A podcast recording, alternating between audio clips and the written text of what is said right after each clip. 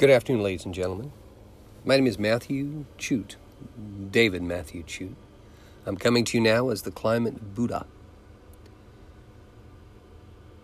There's been so many things going on that have had little to do with the climate that the decision to comment on the United States political situation and the existence of the pandemic and the questions of whether or not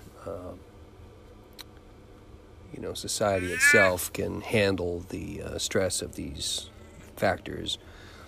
These things have not been of great interest for me to talk about. I felt that the information that we're all functioning on is so difficult to sort through and so difficult to verify and so time-consuming to sort through, verify, and use as part of your podcast, that for me to stand there and say there's evidence of a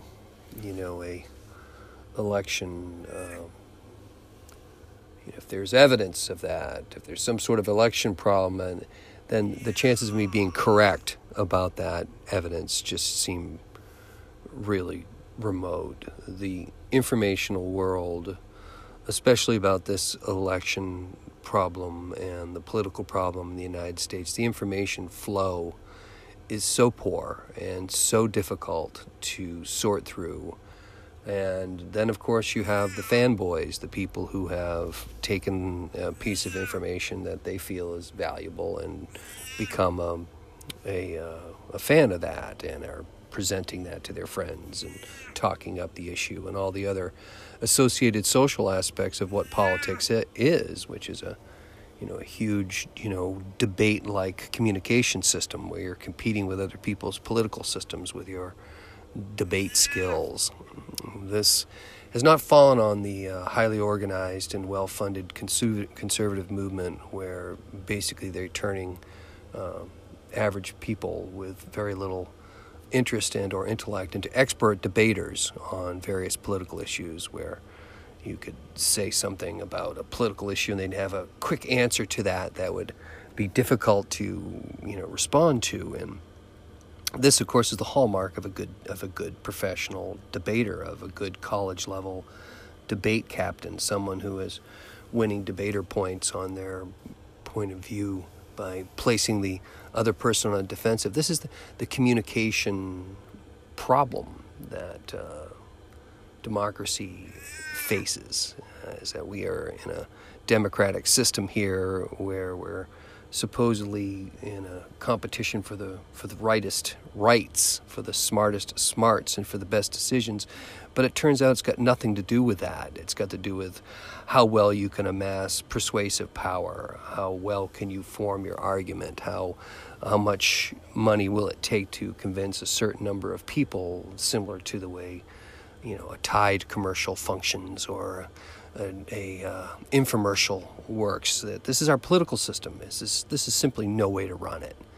This is just no way to run the world. This is about the education of generations and generations ago. It turns out historically that the intelligentsia, all the way back into Jesus's time, the intelligentsia studied rhetoric, which was essentially the process that we're seeing on the television to this day, of highly trained, people who are able to use the language in their best interest, and whether or not they're using the language in the best interest of all of us, of all of our needs, of our nation's needs, of the world's needs, the communications ethics are irrelevant. It's just the mechanism of persuasion that has taken over. It's like whatever is the most persuasive, seems to be policy. And if the policy is not persuasive, then there's an entire corollary of finding a way to persuade people that it's a good one. Anyways, the solution to this is #InstantRadicalChange. And the first thing that we need to do to take over our democracy is to turn over all forms of news to the state college system. The colleges are there for a reason, not just to make money and put students into debt. They have a deep and important role in our democracy, and a deep and important role in public policy development that's being ignored, overlooked, and transformed into a money-making machine. So if we actually freed up our college-aged students with no student debt, with college preferences based on what their dreams are and their abilities are, then we would see that there's a huge resource that's simply not being tapped for understanding the news, understanding current affairs, and understanding policies that are best for humanity. The idea that we can make money on information is the reason why the Climate Buddha has a podcast, although I haven't made any money. It certainly would be a great, career to be a professional podcaster. I would love to continue to do these and episodes like this and other forms of entertainment. This is a good job. So, the rest of the media universe has all discovered that. The people that are on television, they have a great time doing their jobs and getting paid and talking in front of the camera. And it turns out that this really good, high-paid, fun job that everybody seems to want to have is pretty much destroying the place.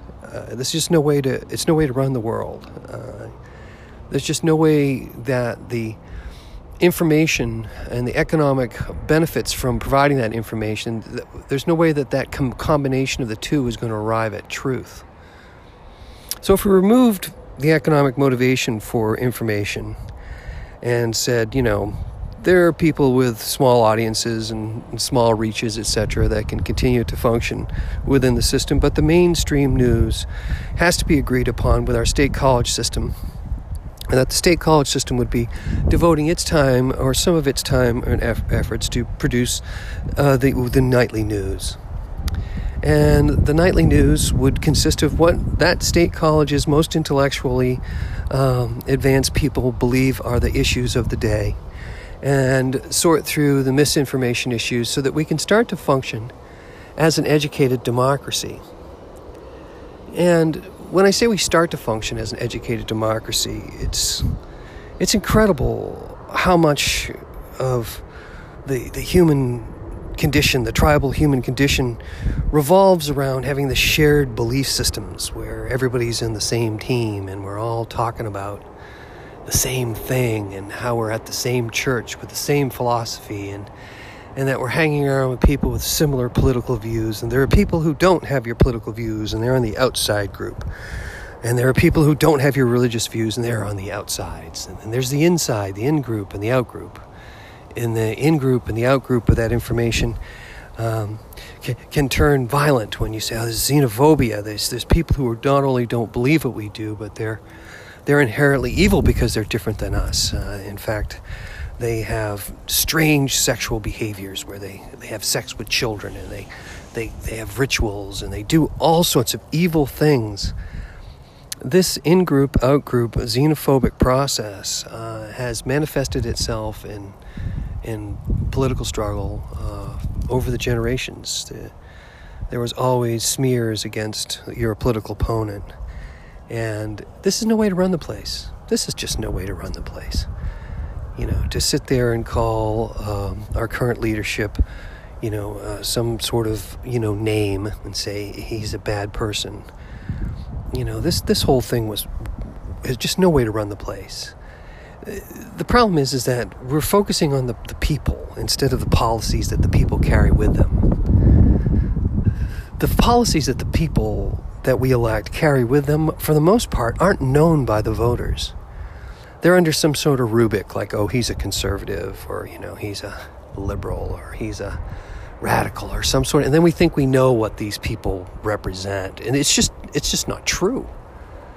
These labels, no matter what the labels are, just simply do not accurately represent the bucket of policies that we get when we elect someone. It's incredible, the bedfellows that come with the folks who are hell-bent on making abortion illegal. It's just what they'll vote for Genghis Khan to take over the world by slaughtering people by knives just so that we can stop abortion. This is no way to run the world. This is just no way to run it. It's to have these emotional issues that you think your candidate's going to support, et cetera, and have that bucket of other policies that come with that, and specifically their economic policies. So here's the Climate Buddha talking to you now about economic policy. Am I an economist? Oh, I took this in college, etc., but I don't consider myself to be an economist, and I am astutely aware of the political system because I have a solution to the political problems called instant radical change and distribute power. So I've studied these systems, and I've studied the economic system, and it turns out that the economic system, as it's in its current form of international capitalism, simply needs to grow. It just needs to grow. It's just based on growth. And it's infinite growth, they call it. And your economic system, if it's based on infinite growth on a finite planet where there's only so much stuff that we can extract for how long, and is this system in general the correct way of relating to our environment, all these questions are not being answered because the economic system keeps... So as a result, the Climate Buddha, is an economist. So the way to understand the voting system is to realize that you're getting an economic philosophy that you just don't get to talk about. You don't get to ask the candidates their deep philosophical viewpoints of how an economy needs to run. But we call these various philosophies different names. One's called neoliberal economic policies, which is obscene. This is a classic example of rhetoric and debate. Neoliberal economic policies are not liberal at all, and they're associating negativity with the liberal community in the same way that the National Socialist Nazi Party wasn't fascist. This is just that Fox News is actually about news. Fox News is not about news. This is about, news entertainment. They have the right to lie to you because they define themselves in a legally specific way that makes it sound like they're offering news, but they have no reason to offer news. They only have reason to offer things that make them money and to succeed at their political goals. This is no way to run the world, to have a media outlet that's devoted to promoting one particular point of view to the exclusion of all else. That's no way to run the world when you have a candidate who talks endlessly about the emotional issues of abortion and then says, what you get is neoliberal capitalism from me. And you have an endless destruction of the environment from me. And from me, you have endless amount of concentrations of power in the military and the police from me. But you get this neoliberal, but what you're getting is the one issue that you may understand or care about. This is no way to run the world. This is just no way to run the world. This is tribal manipulation through single issue manipulation of your emotion and intellectual states. These single issue voting processes, there's just no way to run the planet. It's no way to make policy that makes sense. The only thing it does, and successfully so, is continue to exalt in concentrations of power. The world's religions are obsessed with concentrating power with one pope, with one preacher, with one Joel Olstein, highly skilled orator, who's great. I didn't say he wasn't great at what he did. I'm saying that we as a species are powerless in the face of these oratory geniuses. And they build audiences because of their oratory skill. And we all look and marvel and say, wow, there's millions and millions of people who enjoy listening to this man talk. And this seems normal because our churches are about that, about the fantasies of every priest and minister, and the entire planet is to have a ginormous congregation listen carefully to everything that they have to say. This is human frailty at an exponential level, because now we have the internet, mass media, and television sets, which are so clear at 4K and so auditorily resonant, that you can hear a pin drop. And this type of immersive experience that we're getting from our media these days makes blending reality from talking to the person next door to you and listening to some talking head on the television talk to us, that reality has become so blurred that people are completely unable to differentiate TV reality from reality. This is a human problem. This is a human condition. This is a problem that monkeys watch TV too. This is a situation where the process of entertainment, what we think is fascinating, has taken over the political process and made effective decision-making, collective decision-making, an obsession with concentrating power with one person's opinion on something. I didn't say that Rush Limbaugh was always wrong. I didn't say that. I didn't say that Bill O'Reilly was always wrong. I didn't say that Jon Stewart was always wrong. But all of these very, very watchable people, all of these very attractive media figures with incredibly sophisticated viewpoints are just one vote. They're just one vote. But they've multiplied the power of their vote through this persuasive model to make it sound like their one vote is millions of votes. This is no way to run the place. Just because you understand one person's philosophy, be it a political philosophical salesman or a religious philosophical salesman, once you devote your time to understanding another man's philosophy deeply, you're no longer seeking a philosophy that other than that. You're not searching for other philosophies. You're done with that. You've got it figured out. You're going to listen to everything that this guy says, and you're going to become, enlightened in that guy's philosophy. Well, I've done this. I call myself the Climate Buddha because I lived in a Buddhist center for 3 or 4 years. I practiced that particular form of Buddhism deeply. I have many thousands and thousands of hours in meditative experience. I taught meditation to the incarcerated. I taught meditation with the VA, volunteered for free. I have hundreds and hundreds of hours of teaching Qigong and Tai Chi movement meditation. I'm a golf professional. I've got thousands and thousands of hours of teaching people how to play golf. I'm a Frisbee golf professional. I've got hundreds of hours of teaching people Frisbee. My Frisbee disc career is a little bit smaller. I have spent my entire life teaching people on a very deep way to attain their best. And it turns out it's different with each person. There is no one philosophy. Every philosophy has to be adjusted to, and that the seeking process of that philosophy and the realization of it, the work of Kushmunde and some of the other thinkers who said, wait a minute, it's not about following another man's philosophy. It's about creating our own philosophy through experience and work. Well, trying to understand the political situation, which started this podcast with me musing about the difficulty of commenting on our current political situation, because the information is so difficult to sort through, to have faith in, and to believe in, and to say, this is a conclusion that I can draw my next, political decision from, my next vote. This doesn't exist. It's not happening now. The system itself, its obsession with concentrating power, its ability to manipulate the monkey mind through the magic of verbal acuity, and the unbelievable failure of the democratic system, representational governmental system, from actually matching policy with what you're voting for.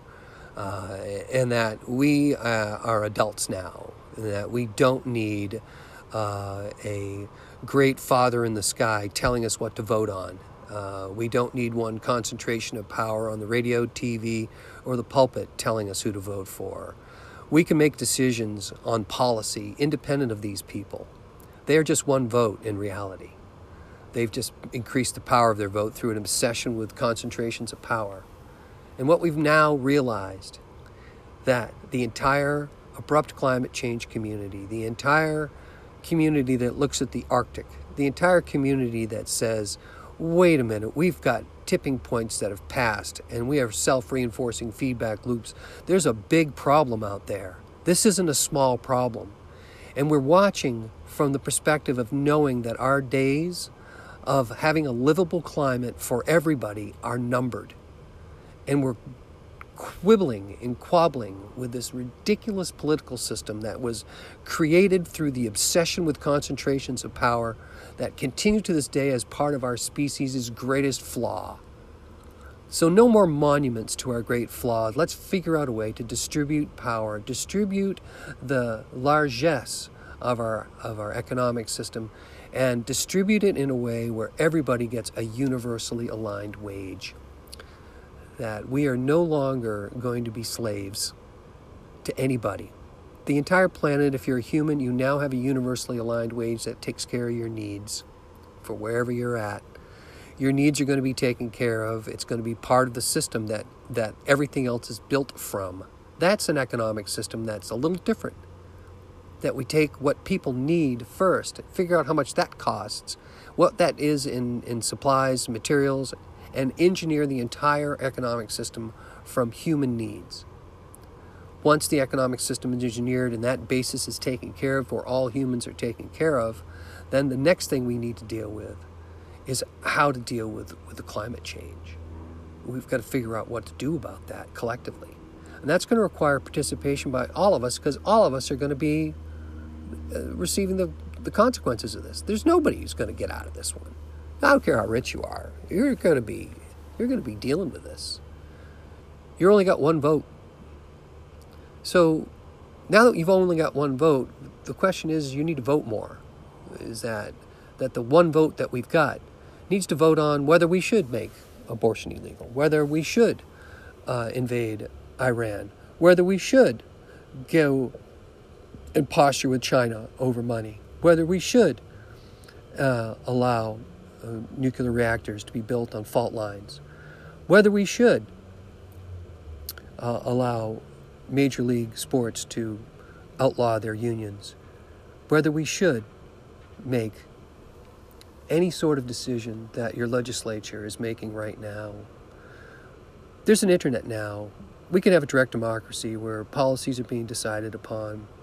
Give everybody a universal wage. This is being done to some extent in Switzerland right now. Everything that I'm talking about is not really that radical. It just needs to be done amongst the most important country in the planet, and that's ours. We've got so many military bases. We have the finger on every single person's life through nuclear annihilation. This country, United States, the greatest country in the world, has a lot of power, and it's concentrated amongst one person or two people who are at the top of that heap. It's ridiculous. Think about that. Think about that. Think about that for a minute. That somehow tribal organizations, that somehow this makes sense to take $1 trillion and 30,000 nuclear weapons and a multi-trillion dollar military and give it to one person and say, yeah, do what you want with that. Think about that. Think about the insanity of that. That has to change. All this has to change. The weapons of the state are too powerful. The police are too informed. Every police officer now has got the equivalent of the CIA officer from 10 years ago. It's just ridiculous. This information power disparity has to stop. This power obsession with concentrating it amongst the military and the police has to stop. This concentration of power in the political category has to stop. All of this needs to change. Instant radical change is the realization that we need to distribute power and do it now, because we have difficult decisions to make that involve all of us in association with a changing climate that's going to change everything, whether we like it or not. My name is Matthew Chute. I'm the Climate Buddha. I hope you enjoyed my podcast. I look forward to producing some more of these for you, but it's been difficult with the current informational flow, and I hope that I had something to offer the universe with this.